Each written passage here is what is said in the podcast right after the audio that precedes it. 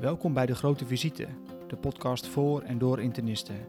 In deze podcast van de Nederlandse Internistenvereniging bespreken we actualiteiten, casuïstiek, richtlijnen en overige internistisch relevante materie. Welkom, mijn naam is Bas Blok, podcasthost bij De Grote Visite.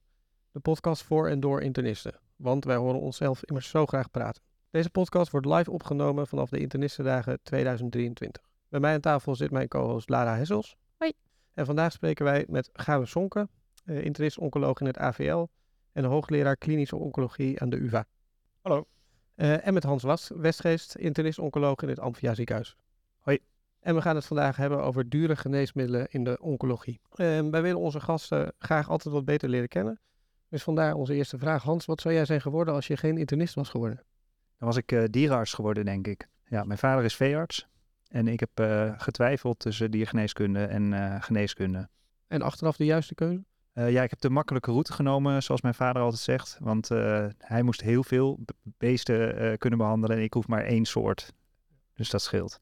En Gabe, wat zou jij zijn geworden als je geen internist was geworden? En mijn vader was huisarts en dokter zou ik in ieder geval niet worden. Dat was heel zeker. Nee, ik wilde profvoetballer worden en heb daar heel wat stappen die richting op gezet. Maar uiteindelijk vond men mij niet goed genoeg, waar ik nog steeds niet mee eens ben. Maar nog wel nu op uh, niet-profniveau bezig met voetbal? Ik ben uh, coach van de meiden onder 13. Leuk. Um, wij willen het vandaag met jullie hebben over dure geneesmiddelen in de oncologie. Um, nou ja, ik denk een uh, hot topic, een onderwerp dat nou ja, veel in de vaktijdschriften in de belangstelling staat, maar ook in de algemene media. Ja, en om een beetje een beeld te krijgen van het probleem van wat, wat noemen we nou eigenlijk een duur geneesmiddel in de oncologie? Wanneer vinden we iets een duur geneesmiddel? Ja, mensen hebben daar wel een eigen gevoel bij. Daar zijn ook wel definities voor. Als een middel meer dan 1000 euro per jaar per patiënt kost, dan gaan we het duur noemen. Ja. Uh, om een beetje referentie te geven, er zijn ook middelen in de oncologie die 5000 euro per maand kosten. Uh, dus vanaf 1000 noemen we het duur. Ja, maar er bestaat ook nog zoiets als heel duur, blijkbaar. Precies, ja. precies. En um, ja, welk gedeelte van het budget in de oncologie gaat er tegenwoordig nou naar dit soort dure of hele dure geneesmiddelen? Hoe groot is dat probleem nu? Ja, misschien iets anders gezegd. Hè? Dus de dure geneesmiddelen in Nederland geven nu zo'n 3 miljard euro aan uit. En elk jaar stijgt dat met zo'n 10 procent. Tien jaar zijn we ongeveer vertienvoudigd. Uh, en als we op deze manier doorgaan, dan kan je uitrekenen waar we over tien jaar zitten. En uh, op die manier zou het probleem met name ook kunnen aangeven. We zitten nou meteen al over geld te praten. Maar het probleem uh, wordt natuurlijk ook urgent vanwege het geld. Dat, dat beaam ik wel. Maar het gaat hier eigenlijk volgens mij vooral ook om doelmatigheid. En dat heeft ja, potentieel ook helemaal niks met geld te maken. Maar het behandelen van de juiste patiënt en ook afzien van behandeling bij de juiste patiënt. Ja, want dat wilde ik eigenlijk ook vragen. Want betekent een duur geneesmiddel nou ook meteen dat dat, dat een beter geneesmiddel is? Of dat dat een beter effect heeft dan een goedkoper geneesmiddel? Um, nee, zeker niet per se. Uh, er zijn wel wat onderzoeken gedaan die laten zien dat er weinig relatie zit tussen de hoogte of tussen de prijs en het effect. Uh, dus die relatie die is er niet altijd. Tegelijkertijd moeten we wel zeggen, er zijn een heleboel hele goede geneesmiddelen in de oncologie, waar we echt een heleboel mensen ontzettend goed mee helpen. Dan sluit ik ook aan bij Hans. De, kunst is uh, dat het kaf van het koren te scheiden. Geef de goede geneesmiddelen op het goede moment, maar zie ook af van behandeling of doe het op een betere manier wanneer het niet werkt. En dan komt de prijs er nog bij om, om het met elkaar betaalbaar te houden. Ja. Maar Hans, jij zegt dus eigenlijk, uh, hè, dure geneesmiddelen uh, binnen oncologie, dat is hè, misschien op termijn een probleem. Maar eigenlijk moet je, hè, voordat je misschien eerst naar de prijs kijkt, eens nadenken van, uh, heeft mijn patiënt hier wel baat bij? Of hè, wat, wat is volgens jou het probleem uh, uh, wat dat betreft? Nou, dus als je als oncoloog werkt, in het begin uh, uit mijn opleiding kwam ik heel enthousiast dat ik dacht, nou, nu ga ik eens even al die patiënten goed behandelen en beter maken. En vooral veel en lang behandelen. maar je komt gauw van een koude kermis thuis. Je, werkt, je, je, je merkt in de praktijk dat ja, veel patiënten die behandelingen heel zwaar vinden, slechte vertragen vinden. Mooie Gabe heeft, uh, die zegt ook altijd, ja, elke trial laat zien dat de bijwerkingen manageable zijn. In de dagelijkse praktijk is het een worsteling om, uh, om behandelingen goed vol te kunnen houden voor patiënten. Zeker in een gemetastaseerde setting ook. Um, en, en je merkt ook dat de, dat heb ik in mijn eigen onderzoek gemerkt, dat de uitkomsten in de dagelijkse praktijk slechter zijn dan in de trials wordt voorgeschoteld. Hè? Dus de overleving die je in de dagelijkse praktijk ziet, die is lager dan in de, uh, de klinische trials. En dat is ook logisch, want in die trials worden ja, de omstandigheden geoptimaliseerd en wordt er geselecteerd op, op patiënten die zo'n behandeling goed kunnen hebben. En dat ja, samen met nog wel wat andere dingen. Maar dat zorgt ervoor dat je, dat je eigenlijk eh, vanaf die trials al een, ehm, eigenlijk een, een, een, soort van eh, ver- verkeerde situatie krijgt. En we worden met z'n allen heel erg gepusht om eh, patiënten te behandelen door allerlei eh, belanghebbenden hierbij. Hè. Dus natuurlijk de pharma, die wil heel graag dat wij mensen behandelen. Patiënten zelf willen heel graag dat wij ze behandelen. De naasten van patiënten willen meestal heel graag dat we ze behandelen. En ja, heel vaak zijn er toch onrealistische verwachtingen bij, bij die patiënten en hun naasten over wat met die behandeling eh, bereikt kan worden. Ehm, en je ziet ook dat we natuurlijk een, een stelsel hebben met marktwerking, met eh, zeg maar, hè, we zijn heel goed in het turven van hoe vaak doe je iets. En dat is dan eh, eigenlijk een, een proxy voor hoe goed ben je in iets. Hè. Dus we hebben een prikkel om altijd maar veel te doen. En er wordt mij, ik werk in een perifere ziekenhuis, en er wordt mij eigenlijk nooit gevraagd van, ehm, eh, kun je eens bijhouden hoe vaak je iets niet doet. En dat dat dan wordt gezien als, als dat je het goed doet. Ja, want ehm, ook een beetje, ik denk dat deel van wat hier gebeurt is ook, wij beoordelen geneesmiddelen op basis van de studies die ermee verricht zijn, die door een fabrikant verricht zijn. Ehm, en op basis, daar wordt in die studie wordt een geneesmiddel een bepaalde hoeveelheid tijd gegeven. Ehm, en op basis daarvan nemen wij dus ook over, nou dan moeten we het blijkbaar zoveel tijd geven. Kijken we nou ook nog wel eens of dat minder kan? Of eh, zijn we betrokken bij het opzetten van die studies van moet het zo lang of kan het eh, minder lang? Ja, goede vragen. Ehm, je, moet, bedenken dat zo'n studie die een, firma doet om een middel te registreren, eigenlijk bedoeld is om, om het te mogen verkopen. Dus dan ga je de situatie ideaal maken om maar zo groot mogelijk de kans te hebben dat dat middel slaagt zometeen. En dan zorg je dat de patiëntenpopulatie ideaal is, vertelt Hans. Hè. Fitte 40ers liever dan 70-plussers met comorbiditeit. Maar je gaat je middel ook niet tekort geven. Stel je voor dat je het echt tekort hebt gegeven. Dus liever langer dan korter. En liever een hogere dosis dan een lagere dosis. Zijn allemaal manieren. En aan de ene kant ook heel voorstelbaar. Want je wil niet dat je je kind met het badwater weggooit. Of je nieuwe medicament.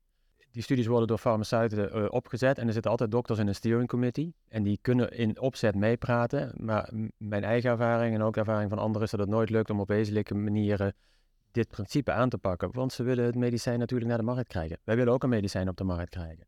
Maar dan komt de volgende vraag. Als het dan op de markt komt, hè, dat, dan, dan, dan zit je heel ver af van wat er in de praktijk gaat gebeuren. We noemen dat ook wel de efficacy effectiveness gap. Efficacy, wat doet het in een studie, in een ideale omstandigheid, maar wat gaat het straks in de praktijk doen? En kun je het eigenlijk op een veel doelmatigere manier gaan inzetten dan in die studie is gedaan?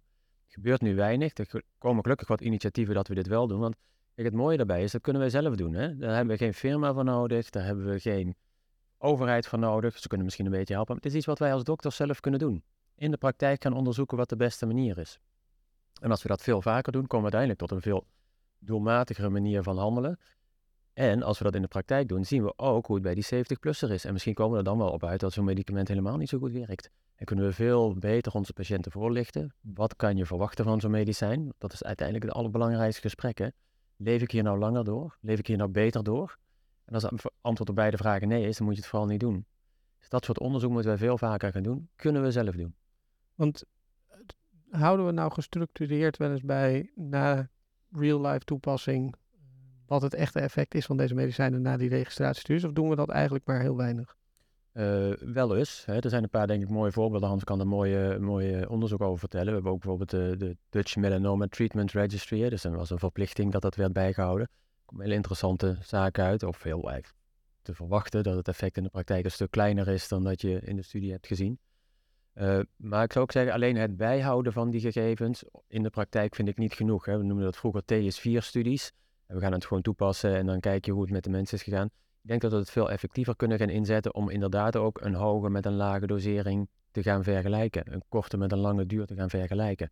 Eh, uiteindelijk heb je die gegevens wel nodig om echt iets te veranderen.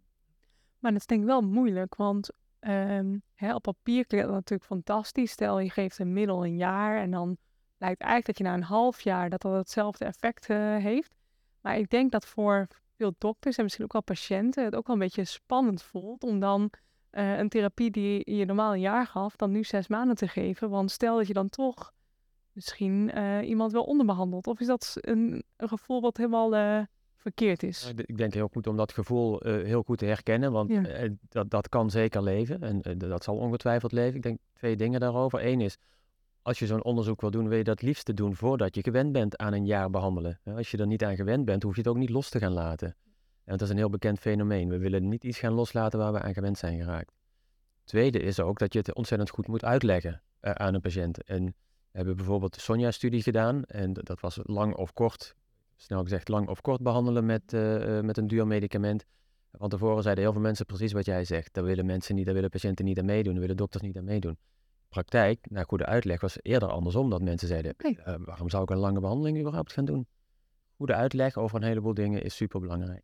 Je kan het ook omdraaien, hè? dus die eh, half jaar of een jaar behandelen. Stel dat we een half jaar als standaard hadden gehad en er was een studie geweest die een jaar had getest en we vonden eigenlijk geen toename van de, eh, van de uitkomsten en geen verbetering van de uitkomsten, dan hadden we nooit gezegd, nou dan gaan we toch maar een jaar behandelen. Dat is hem natuurlijk inderdaad. Maar hè, dat, dat zou mijn gevoel ook zeggen. Maar als je inderdaad eenmaal iets gewend bent, voelt loslaten is eng. Terwijl toevoegen is natuurlijk iets wat je veel Ik denk overigens dat de, de kracht is, eh, het is heel moeilijk om dat los te laten als je dat zo, ja, weet ik Ja. veel, een keer eh, bedenkt als je aan het hardlopen bent en eh zou ik mijn patiënt korter gaan behandelen.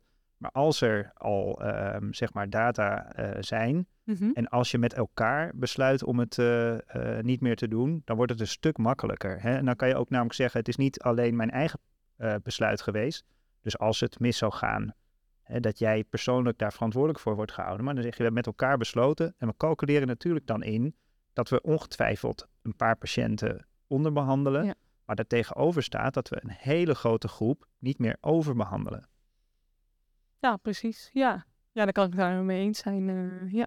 Hoe, mooi zou het zijn, hè? want het is niet zo dat er een medicament in één keer op ons stoep ligt. Hè? Dus we zien dat eigenlijk al van heinde en ver aankomen. Hè? Die studies die zijn al lang gedaan, het duurt een jaar of twee voordat ze bij ons terechtkomen. We hebben twee jaar om met elkaar te bedenken, is dit nou de meest doelmatige manier om dit te geven? Of is hier echt een reële vraag die we moeten gaan uitzoeken? En als die er is, laten we dan nog twee jaar gebruiken om de studie klaar te hebben staan op het moment dat VWS of de zorgverzekeraars zeggen, nu gaan we het vergoeden. En dan doen we dat met z'n allen. Dan doen we dat vanaf Maastricht tot aan Den Helder en vanaf Groningen tot aan Terneuzen. Met z'n allen doen we zo'n onderzoek. Zijn we ook razendsnel klaar. En het mooie daarvan is dat we ook niet alleen de zorg in Nederland daarmee kunnen veranderen, maar ook de zorg in België, Frankrijk en de rest van de wereld. Dit zijn studies die gaat de industrie niet doen. Je vroeg het net al. En wij kunnen het doen. Dat is eigenlijk het mooie eraan. We kunnen dit met elkaar echt zo'n mooie rol pakken. Ja, ik wil toch ook nog even terugkomen op het financiële aspect. Hè? Want ik bekruip mij wel het gevoel dat nou ja, naarmate de tijd vordert, dat we steeds vaker horen over nieuwe middelen en eh, de, de hele hoge kosten daarvan. En wat maakt het nou dat die middelen die nu komen zoveel duurder zijn dan 20, 30 jaar geleden? Is, is daar nog een, een ontwikkelingsreden voor? Of Ik kan me voorstellen dat het een markt is. Hè? Dus dat is ook niet natuurlijk van het ene moment op het andere moment zo ontstaan. Ik heb me daar overigens niet echt in verdiept. Maar ik, ik, eh, kijk, kenne- kennelijk zijn er hele welvarende maatschappijen zoals de onze, die bereid zijn om dit soort bedragen te betalen. En het is natuurlijk ook heel mooi dat je een middel eh, in kan zetten. En het is ook heel mooi als je, ehm, en dat, dat hoor je de patiënten, eh, eh, behartig, eh, belangenbehartigers zeggen. Van ja, maar ook bij een middel wat maar bij heel weinig patiënten helpt. Het is heel mooi dat die paar patiënten wel geholpen worden.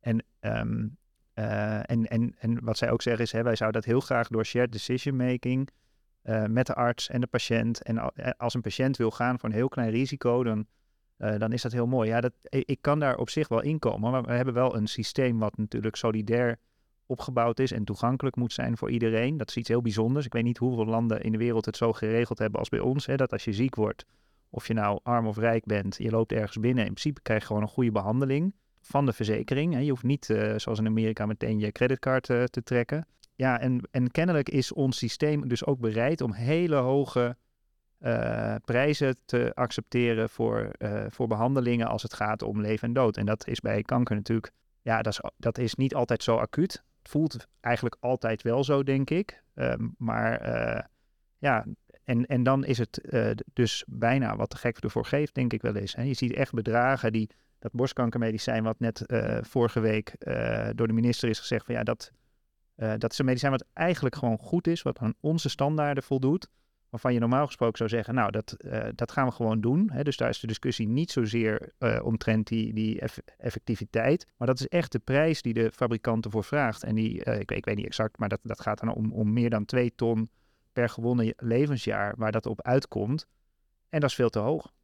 En je noemt nu al even, hè, dat het middel voldoet aan onze standaarden. Ehm, want hoe beoordelen we nou op dit moment of een middel genoeg toegevoegde waarde heeft eh, om het ook te gaan gebruiken in de oncologie? Ik denk dat de, de, de NVMO, dus de Nederlandse Vereniging voor Medische Oncologie, daar een voorlopersfunctie in heeft door een commissie al jaren geleden te hebben opgezet. Om eigenlijk te zeggen van nou, dit zijn de minimale eisen waar wij aan vinden dat een medicament aan moet voldoen. Het moet tenminste zoveel winst geven. En, en, als het dat dan doet, dan moet het ook overal beschikbaar zijn. Dan moeten we ook zorgen dat we geen postcode geneeskunde hebben, dat we het ook echt overal gaan doen. Uh, en die zogenaamde paskwilcriteria, die hanteren we nog steeds. Die zijn door de jaren heen uh, geëvalueerd, omdat de maatschappij ook verandert. en die hanteren wij om te zeggen, dit vinden wij, dit vinden wij de minimale eisen. En die zijn, die zijn wel wat strenger dan bijvoorbeeld de EMA-registratie is. Hè. Dus iets kan een EMA-registratie krijgen, wat er enig effect is, maar zeggen dat vinden wij niet voldoende om dit ook te gaan doen. Ja, ja, vervolgens gaat zo'n traject verder, want de beroepsgroep gaat niet over de vergoeding. Dat gaan doen de zorgverzekeraars en het zorginstituut. Uh, en tot nog toe zitten we daar heel erg op één lijn. Ik denk dat het ook super belangrijk is om dat met elkaar te houden. Dat zij met elkaar, of dat we met elkaar kijken van nou, wij vinden diezelfde zaken belangrijk. En maar die criteria zijn wel onlangs aangescherpt eigenlijk. Uh, wat was nou de grootste reden vanuit de beroepsgroep om dat te doen? Was dat omdat er gewoon te veel medicijnen zijn binnen de oncologie die misschien wel helpen, maar misschien meer leed veroorzaken dan goed doen? Of wat was, hè, wat was nou eigenlijk de drive? Nou, ik denk, ik, kijk, die criteria die zijn 25 jaar geleden voor het eerst opgesteld. En die zijn in de loop van de tijd een aantal keer aangepast. Omdat je ziet dat de trials die gedaan worden, um, die, uh, die worden op een bepaalde manier opgezet. Dat, dat vertelde gaan we net al, hè, op een, een manier dat uh, de kans maximaliseert dat dat middel uh, succesvol op de markt gebracht kan worden. En een, een centraal punt erin bijvoorbeeld is dat de, de hazard ratio um, voor, voor progressievrije overleving of voor totale overleving, dat die op 0,7 uh, of beter moet zitten. Maar dat is een, dat is een relatieve um, uh, uh, maat. Mm -hmm. En met name, um, ja, bijvoorbeeld in de, in de, in de adjuvante setting is, zo'n, is soms je, je absolute risico niet zo heel groot. Mm -hmm. ik vind bij adjuvant altijd het, het uh, meest uh, intuïtief uit te leggen. En als je dan uh, op een klein risico een, een, een, winst hebt van 30% of meer, dan is het risico kleiner, maar, nog, ja, maar niet hè, voor de patiënt altijd zo heel relevant. Ja. Je komt dan op nummer needed to treat van 11 voor een uitgesteld recidief, bijvoorbeeld hè, bij nierkanker, adjuvante immunotherapie. En als het gaat om de uh, het voorkomen van een overlijden, die data zijn nog niet matuur. Maar op dit moment zit je op een nummer to treat boven de 30. En dat gaat om behandelingen die pakweg een ton per jaar kosten. Dus ja. je kan uitrekenen wat de maatschappij dan zou moeten over hebben om een recidief of een sterfgeval uh, te voorkomen. Um, het is allemaal een beetje bierveeltjes uh, rekenarij, maar... Um, en, die, en die criteria die zijn dus, um, die, die, die lat wordt eigenlijk nu voor heel veel studies gehaald. Omdat die studies worden opgezet om die lat te halen van die 0,7. En dan krijg je dus middelen die in de praktijk best toxisch zijn, weinig toevoegen als je kijkt naar echte relevante eindpunten. Heel veel van die studies worden ook nog op surrogaat eindpunten gedaan. Um, ja, en dan, uh, ja, je ziet dus dat de afgelopen jaren de verschillende middelen volgens de PASCUL-criteria een positief advies hebben gekregen, waarvan we uh, in de praktijk het gevoel hebben, het voegt weinig toe. En soms zelfs, na verloop van tijd erachter komen, het voegt echt niks toe. Het schaadt eigenlijk ja, alleen maar. Precies, ja. En dan moet je dus je criteria aanpassen. Want wat is die, ja, de commissie BOM eigenlijk gewoon doet, die heeft een lijstje en die gaat gewoon plusjes en minnetjes zetten. En die bepaalt zo eigenlijk zijn oordeel. Zo hebben we dat afgesproken. Dat is heel transparant. En wat... overigens, overigens, je zegt de paskeurcriteria zijn aangepast. Dat is een voorstel voor aanpassing. En het is heel goed om te weten dat we dit ook samen met de longartsen doen. En dat is ook okay. goed om met elkaar op te trekken. De longartsen zullen later dit jaar, volgende maand, ook nog daar uh, uh, met elkaar over spreken. En dus het is wel belangrijk dat we met elkaar blijven optrekken daarin.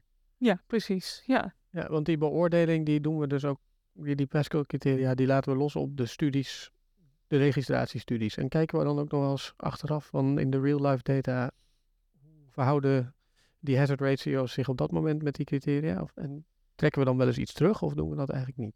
Um, dus over de adjuvante setting, zoals Hans net zei, uh, hebben we steeds vaker een voorwaardelijk akkoord. Ja, dus eigenlijk zeggen we de data die we nu zijn aangeleverd, die, die zijn wel veelbelovend, maar eigenlijk nog te immatuur om een definitief akkoord te geven. Dan zeggen we nou op het moment dat er bijvoorbeeld overall survival data komen, dan, en die zijn niet, die, die voldoen niet, dan kan het worden teruggetrokken. Dat is nog steeds op basis van die studies die gedaan zijn. Het is eigenlijk geen in, instrument om op basis van real world data uh, dat terug te gaan trekken. En ik vind het wel een belangrijke die je noemt, waar we net al zeiden. Ja, we kijken naar een hazard ratio van 0,7 of misschien straks een iets andere hazard ratio. Dat is in de studie. Maar je kunt ervan uitgaan dat die in de praktijk anders is.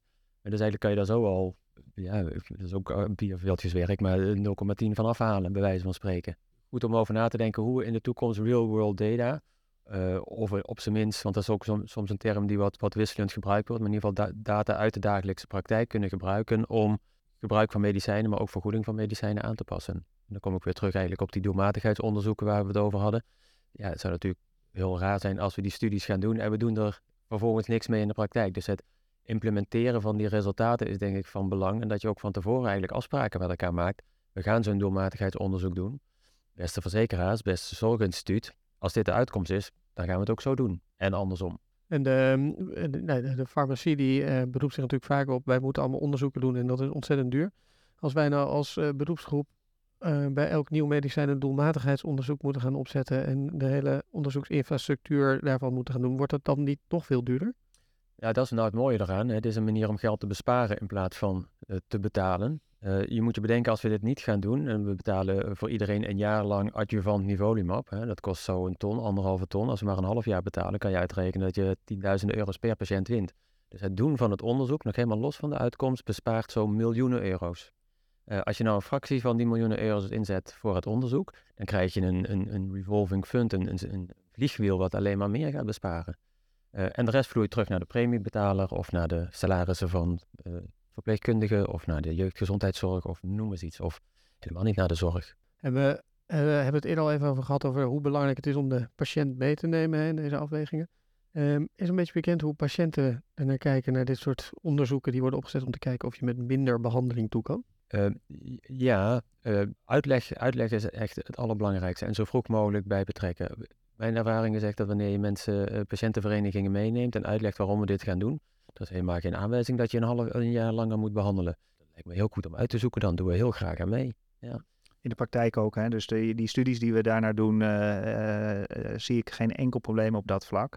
In de publieke opinie en waar, hè, waar, waar, waar natuurlijk beelden worden opgeroepen, is het, merk ik wel dat het anders is. Hè? Je merkt ook het afgelopen Ja. eh, half jaar dat, hè, dat de discussie wordt gevoerd over die paskeurcriteria. Dat natuurlijk wel eh, patiëntenverenigingen zich roeren en dat in de, in de media en opiniestukken natuurlijk van alles nog wat eh, de revue passeert. Dat is best lastig. Ja, ik denk zelf, we moeten dat gesprek aangaan en uitleggen eh, waarom we dit zeggen. En, en met name het frame dat het een soort van bezuiniging is, daar, ehm, nou, ik, ik denk dat ons dat erg in de weg kan zitten. En dat is het dus echt niet. Nee, dat is natuurlijk uiteindelijk een bezuiniging, maar niet een bezuiniging om het bezuinigen natuurlijk. Eh. ja, uiteindelijk doe je de patiënt er goed mee. Volgens mij helpen Ja. we onze patiënten ermee. En als mooi bijeffect, ehm, nou, jij noemde al, daar heb ik nog niet zo over nagedacht, dat het natuurlijk op de wereldniveau ook heel erg helpt. Want je moet je voorstellen dat bijvoorbeeld in het Caribisch gebied, dat is gewoon eh, grondgebied wat bij ons land hoort, eh, zijn die middelen allemaal niet beschikbaar. Hè? Dat is echt heel anders daar. Ehm, laat staan in, in tweede of derde wereldlanden. Nou, als wij kunnen aantonen dat korte behandelen net zo goed is, hè, dan zijn ze daar ook geholpen. Ehm, maar al die middelen die we uitsparen in Nederland op ons budget, die kunnen aan worden gewend voor allerlei andere uitdagingen in de zorg. En de langdurige zorg, de psychiatrische zorg. Nou, we hebben hier de internistendagen, dus binnen het eh, domein van de interne geneeskunde ook heel veel ehm, eh, wat op ons afkomt en waar we ook wat aan moeten doen. Nee, ik denk echt een, een mooi pleidooi voor de focus verleggen van het financiële aspect en meer van nou wat is nou het best voor onze patiënt. En meer is lang niet altijd beter, ook niet vanuit gezondheidsoogpunt. En ook, eh, ik denk, een mooi pleidooi om meer betrokken te zijn op het moment dat er een nieuw medicijn komt. Om, eh, dat we als beroepsgroep kijken hoe gaan we dit nou het best voor de patiënt eh, en voor de samenleving inzetten. Dank jullie wel voor deze inzichten. Dankjewel. Dankjewel voor het luisteren naar deze aflevering van De Grote Visite, een podcast van de Nederlandse Internistenvereniging. Wil je weten wie deze podcast maken? Kijk dan op www.degrotevisite.nl om kennis te maken met onze podcastredactie. De technische productie van deze podcast is in handen van Met Online. Abonneer je op De Grote Visite via je favoriete podcastkanalen zodat je geen aflevering mist en deel deze podcast vooral ook met je collega's. Vond je het leuk om te luisteren? Geef ons dan een 5-sterren review zodat we beter te vinden zijn voor andere luisteraars. En tot de volgende keer.